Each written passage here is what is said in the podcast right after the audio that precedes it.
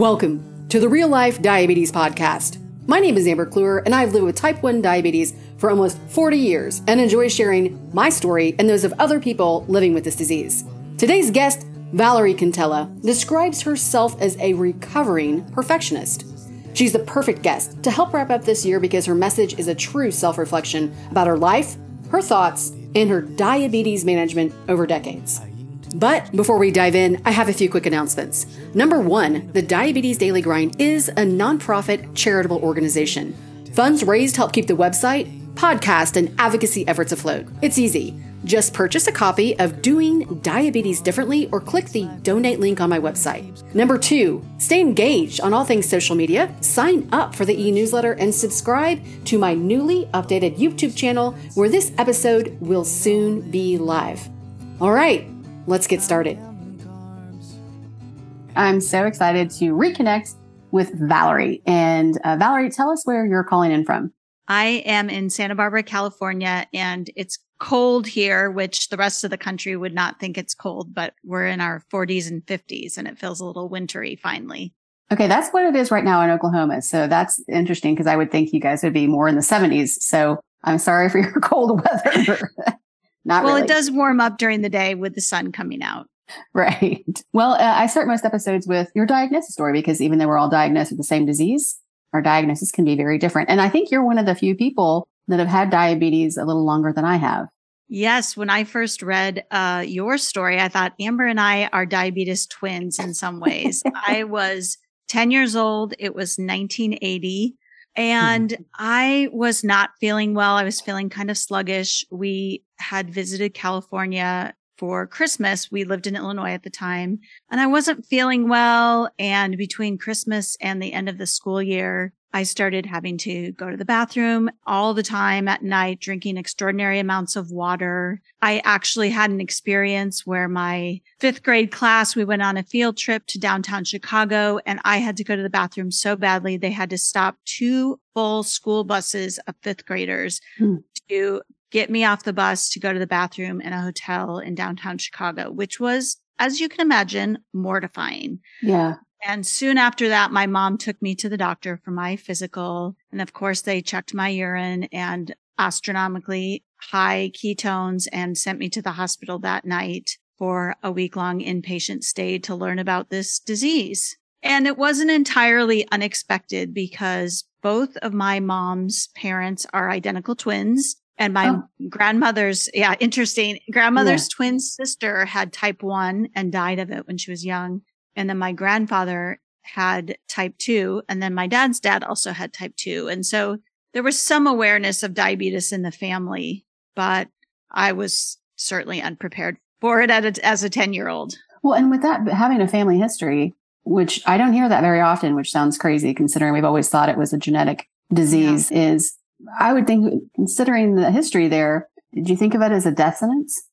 I, you know, I've never really thought of it that way. I'm so grateful for the technology that mm-hmm. we have now and thus just the huge strides that have been made in medicine since the time my grandmother's twin sister was diagnosed, you know, in the probably it would have been around 1930, 1940. And, mm. You know, just to imagine what life, how life is so different, even for me, as in the 42 years I've had diabetes. I mean, I was taking one shot a day and peeing on a stick and trying to, you know, get some kind of assessment of where I was with my blood sugars and then went to multiple daily injections. And I've been on an insulin pump for almost 26 years. My son is tw- um, 25 in January and I've had it my whole pregnancy with him almost. And we'll get into that here in a second yeah. with, so just out of curiosity, because I started on two daily injections and I was told, you know, don't eat sugar. Here's the list of everything you should, cannot do. So do you feel like in those earlier years with the one shot being on the stick that you followed the rules? Well, I followed the rules until probably I was in junior high, high school. You know, I did the best I could because I was a very rule following, compliant kid and I wanted to please other people. But then in high school, I played basketball and I would think, oh, I just played a basketball game.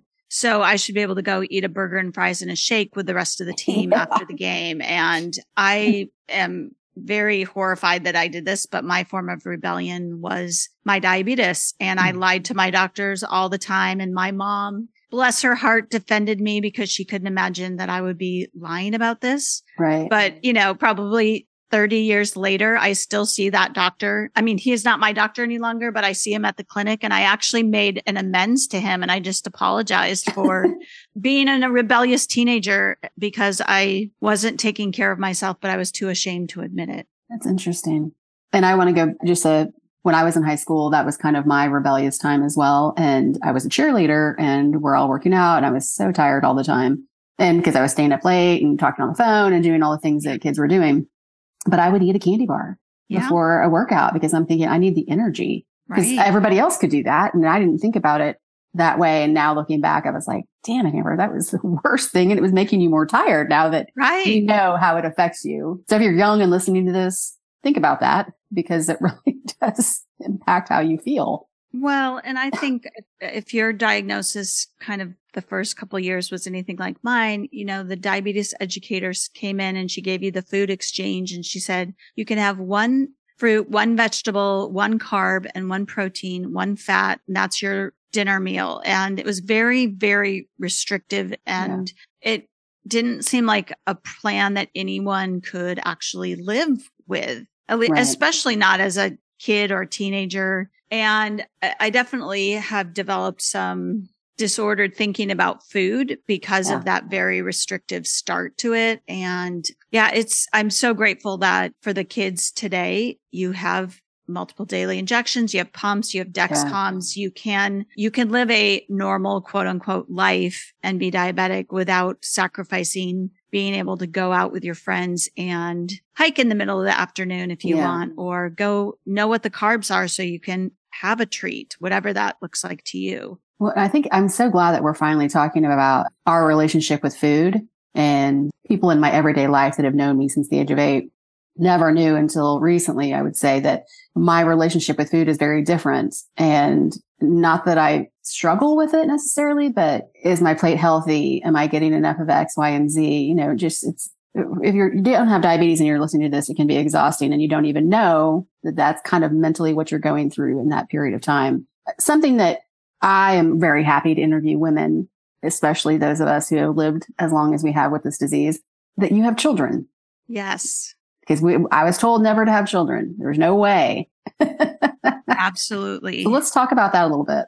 Yeah. So I'd love to, I love to share that story because it's, it's a miracle that I have a biological son and an adopted daughter, and now I have a bonus son. But, you know, I was told that I probably shouldn't have kids, but that wasn't completely ruled out until I was 21 and I was diagnosed with diabetic kidney disease. Hmm. And it was the same year that Steel Magnolias came out. and I remember going to the theater with my college girlfriends and we're watching this and I'm thinking, this is my life. If I have a baby, I will die and I'm going to have to have a kidney transplant probably. And I mean, it was just horrifying because yeah. as a college student, you, you think your whole life is ahead of you and you have all this right. promise and optimism for the future. And so I felt like that was the mark of me not being a perfect diabetic.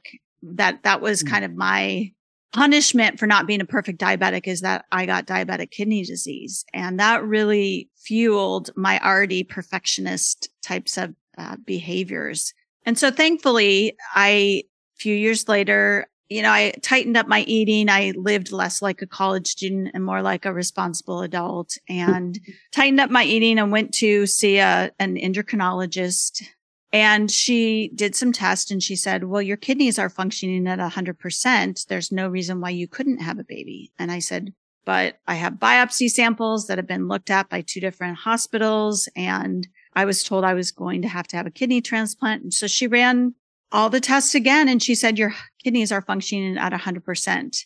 And for mm. years and years and years and years, there was no one that could give me a medical reason for why that was happening. And I felt like God healed my kidneys so that I could have a baby. And I, so I ended up having two miscarriages before I had my son, who ended up being a very healthy nine pound, two ounce, two ounce baby boy. And has never had any, he doesn't show any signs of diabetes or Right. pre-diabetes. He's super healthy and like I said, almost 25 years old. But knowing that my, I'd gone through the miscarriages and that it was really tough on a body, especially a diabetic body to be pregnant. During my pregnancy, I was taking 10 blood tests a day plus five shots. And then I got on the pump within a couple weeks of my, of my pregnancy diagnosis. And And what, what pump did you start with? Oh, I was on the Medtronic and I can't even remember what it was called, but you know, 25 years ago, 26 years ago almost. And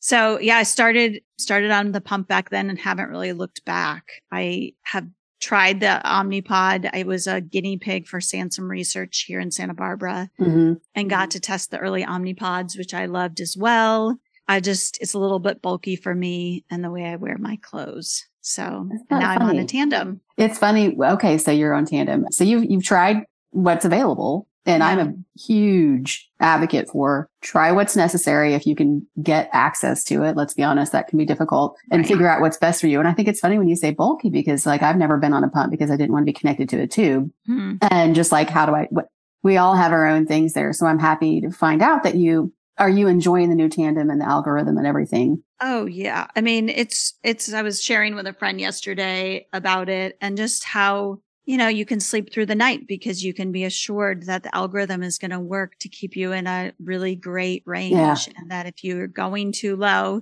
it's going to adjust. And if it, your body isn't responding the way the algorithm thinks it is, it's going to alarm the heck out of it so that you wake up and eat something. And Right. yeah, I really just feel so much freedom. I can't live without my Dexcom. I mean, That's even more than the pump, but just so blessed. And actually, when I was watching the human trial, I was just crying for the people that were God.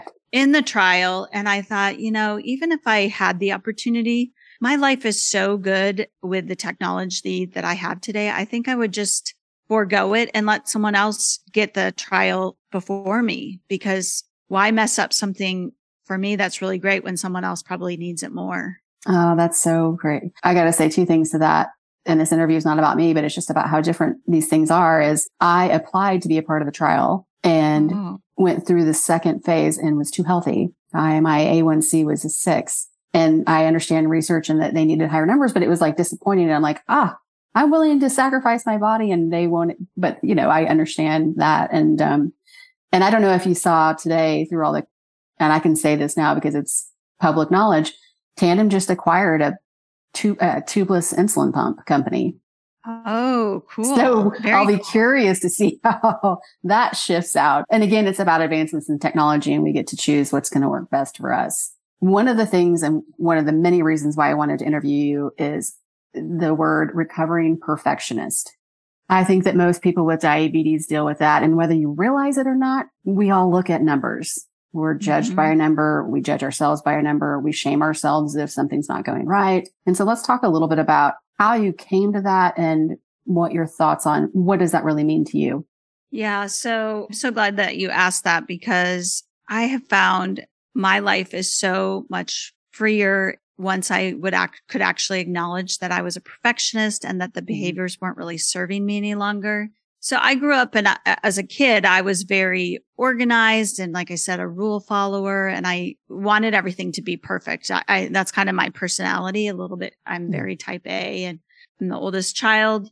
But then when I was diagnosed, I felt like I was thrust into this world of you. Not only are you genetically and behaviorally this way, but you have to be this way to be a healthy human. Yeah. And like you said, you have to weigh your food. You have to write it down. You have to track trends. You have to look at patterns. I've always struggled with being a weight that I wanted to be. I have always been a little bit heavier than I've wanted. I exercise every day. I mean, I'm there's no reason why I should weigh less than I do, but it just doesn't, that's not how my body works. And I'm very healthy, but I have for years tracked every single, single thing. I got to ask really quick because I, when you think about, because I could, I feel like I could lose 20 pounds. I mean, if you look Yeah. at the standards of whatever, I'm, I'm embarrassed to say this, obese. And I think that's ridiculous. Me too. And I think we look great. Like, why are we putting this heavy load on us?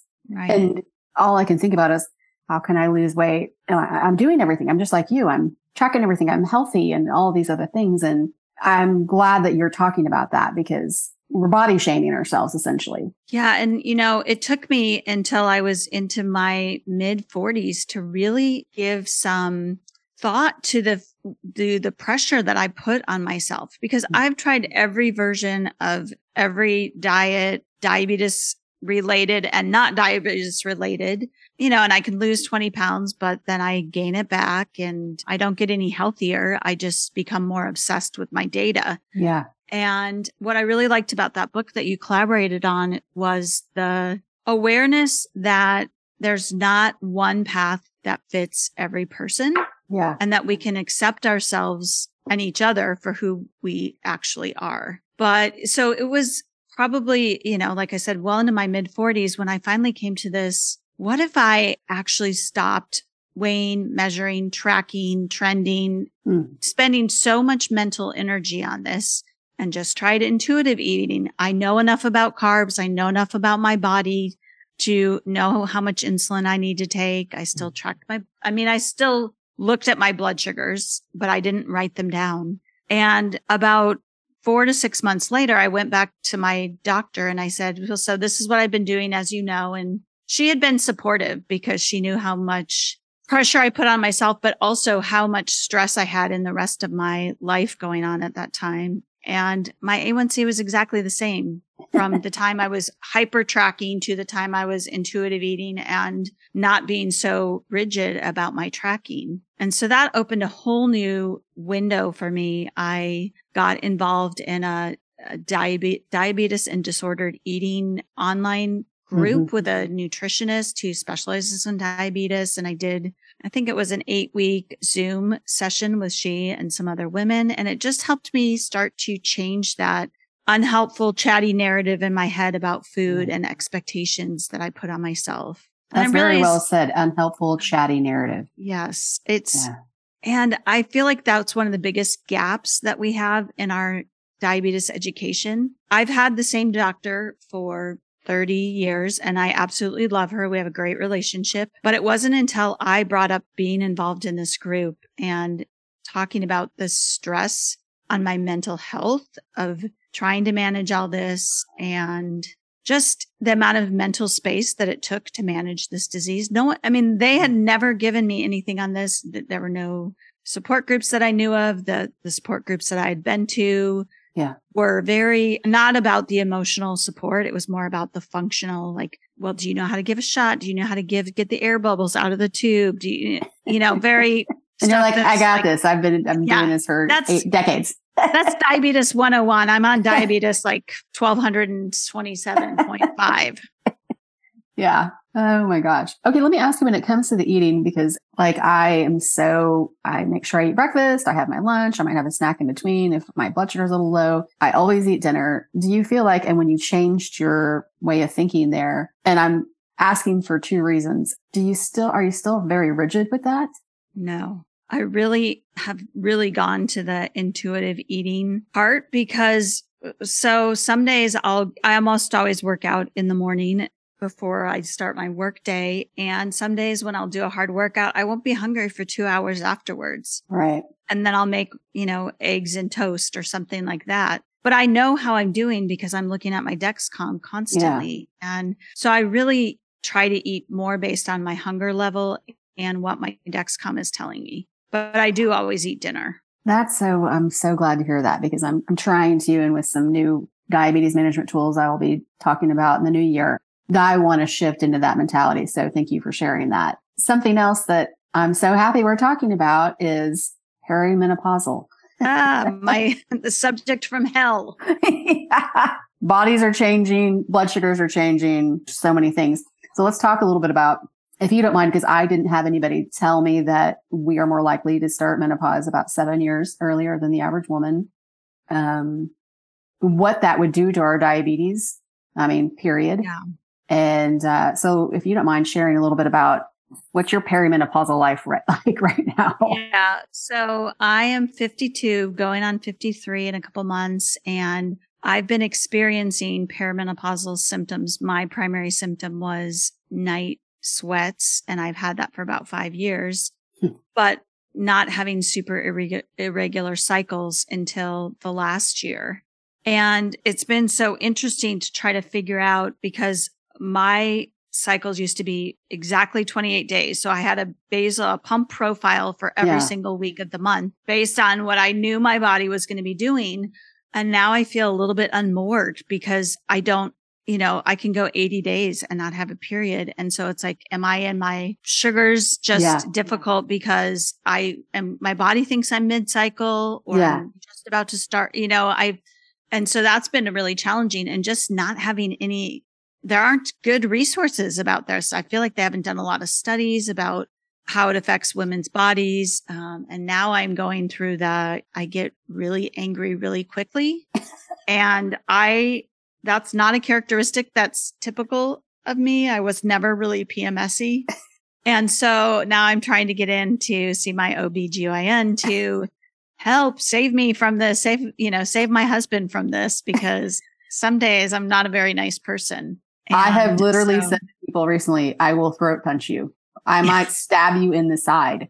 I mean, like, yes. and it's like flip of the switch. Like shit hits the fan quickly. Yeah. I feel like I go from zero to 60 in five seconds. And I've always had this, it'll take me six months to get to the mad part. And now I'm in the complete opposite where I can just be irrationally fly off the handle. And, and so I really don't like that. On the other hand, I'm trying to embrace this as part of life. I, mm. there used to be a, a total perception that menopause meant you were no longer a vibrant, thriving woman. And I just don't think that's the narrative at all these days. And I feel like I'm in the best part of my life. And I finally figured out who I am and how I can serve people. And I feel more alive, joyful, and happy than I've ever felt. So I, I try to just take this all with a grain of salt and remind myself that this is going to pass. And, but can it just pass like yesterday?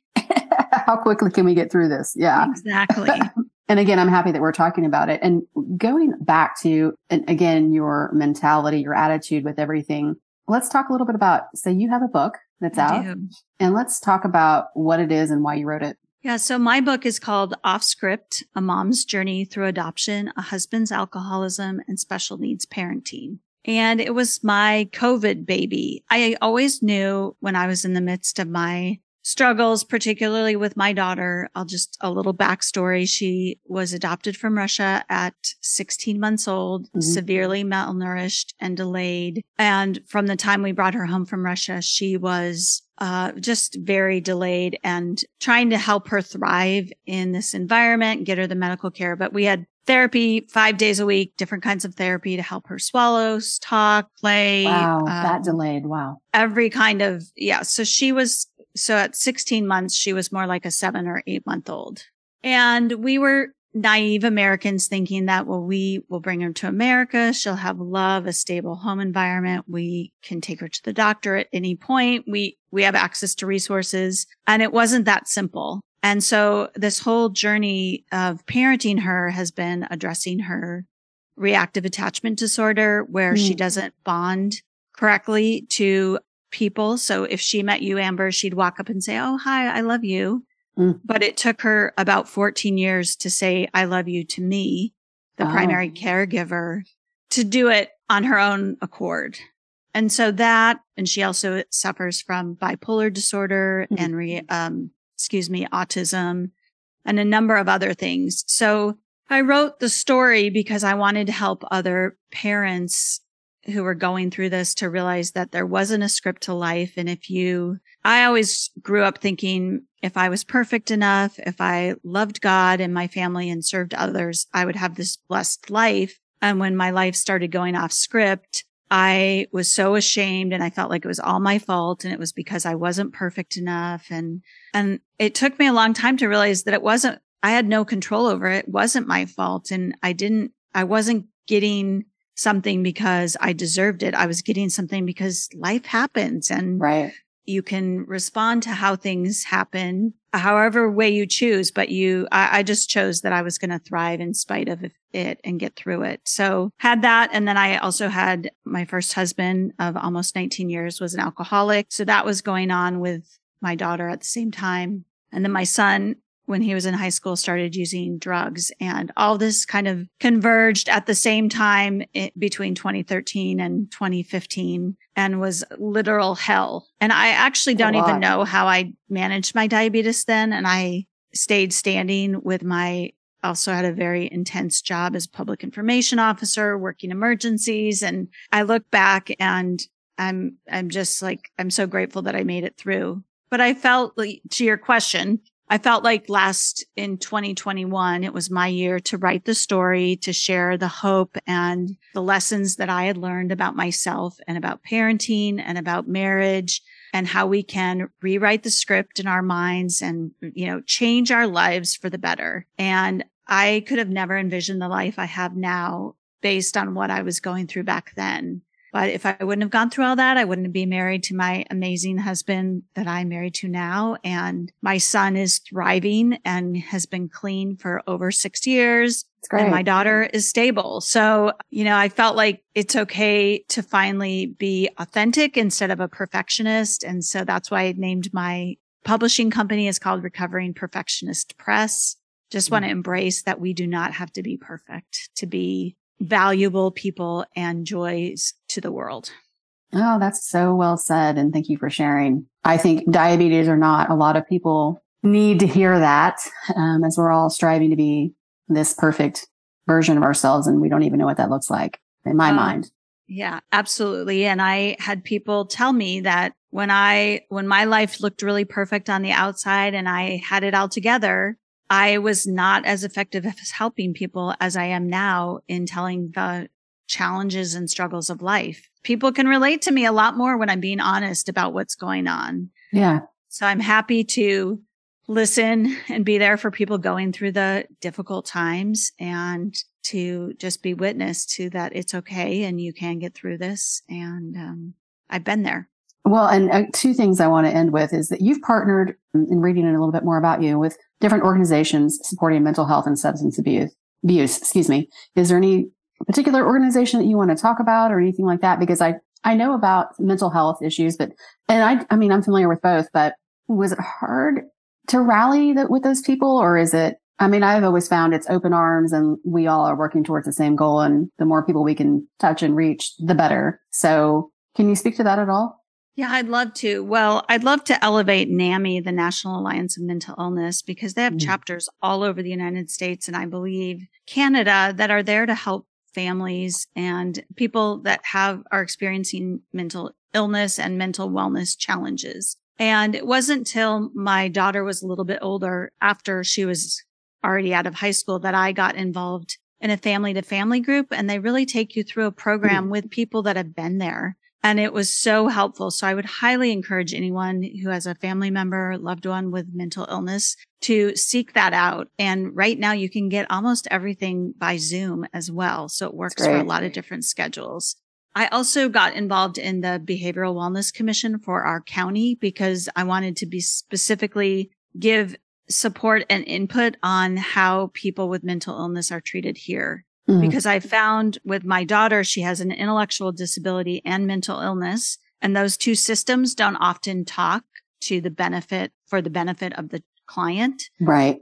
And so I want to help eliminate some of those barriers because many people are dual diagnosis. Same with substance abuse, people yeah. with substance abuse and mental illness. And you know, I spent so many years of keeping myself from being involved in groups because I was so ashamed of why I couldn't figure this out, why I wasn't perfect enough. I wasn't involved in a diabetes support group. I wasn't right. involved in a parent support group. And now that's when people say, well, what is your advice for people going through difficult times? My number one answer is find your tribe, find the yeah. group of people that can understand and lift you up. And even if you don't exactly fit into it. Like my daughter's, she has such a complex cornucopia of diagnoses that it wasn't like I could just go to an adoption group or an autism group because right. she's just got a very complex situation. But even being in one of those groups that didn't exactly match would have given me a lot more support than I had. That's so I'm yeah. so, so grateful for you and people like you that run programs and are committed to bringing us together to have important conversations. Yeah. Because we don't always get them when we're in the doctor's office. We know we don't get them in the doctor's office. I mean, and that's, that's terrible to say, no offense to the medical community. And what I want to end with, and one of the things that I really enjoy about you and your story is, and I'm literally reading it, diabetes is more of an art than a science. Absolutely. And yeah, speak to that a little bit if you can. Yeah. Well, you know, the, I don't want to disparage doctors in the medical community. They've done so much for us and they approach it one specific way, but the one plus one equals two or the 15 grams of carbs plus one unit of insulin equals a blood sugar of 100 is like the unicorn. It so rarely happens, but yet that's kind of the message we're given. And so I've just tried to embrace diabetes as recognizing that sometimes the painting looks wonderful and you did your very best and your artistic skills came together. And sometimes the painting is crappy, even though you did everything right. You used the right brush, you used the right paint on the right canvas at the right time.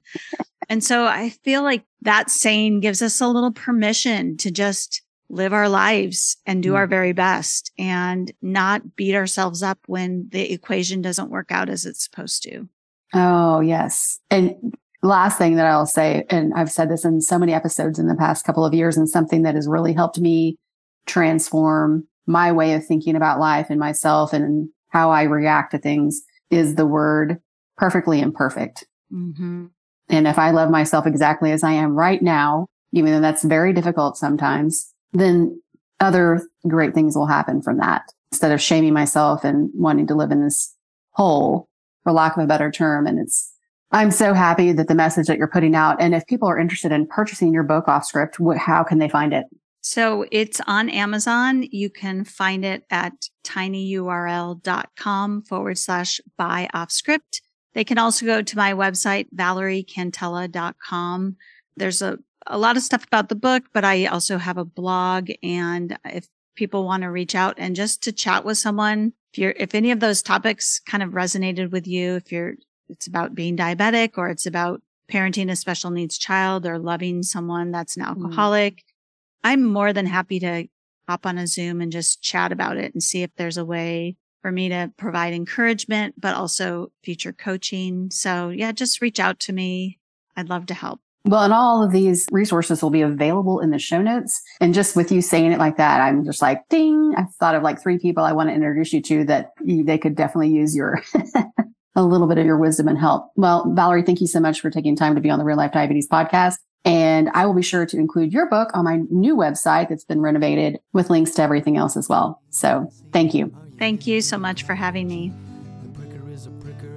Valerie's comment that diabetes is more of an art than a science is dead on, in my opinion. I really appreciate her honesty and ability to overcome all of the curveballs life throws at us. Be sure to check out the show notes to learn more about how you can purchase a copy of her book. As I wrap up, I want to remind you that I'm here for my diapeeps and the medical community. So feel free to contact me at diabetesdailygrind.com. Your continued support and love help keep the episodes coming. Cheers to the highs and lows, everyone.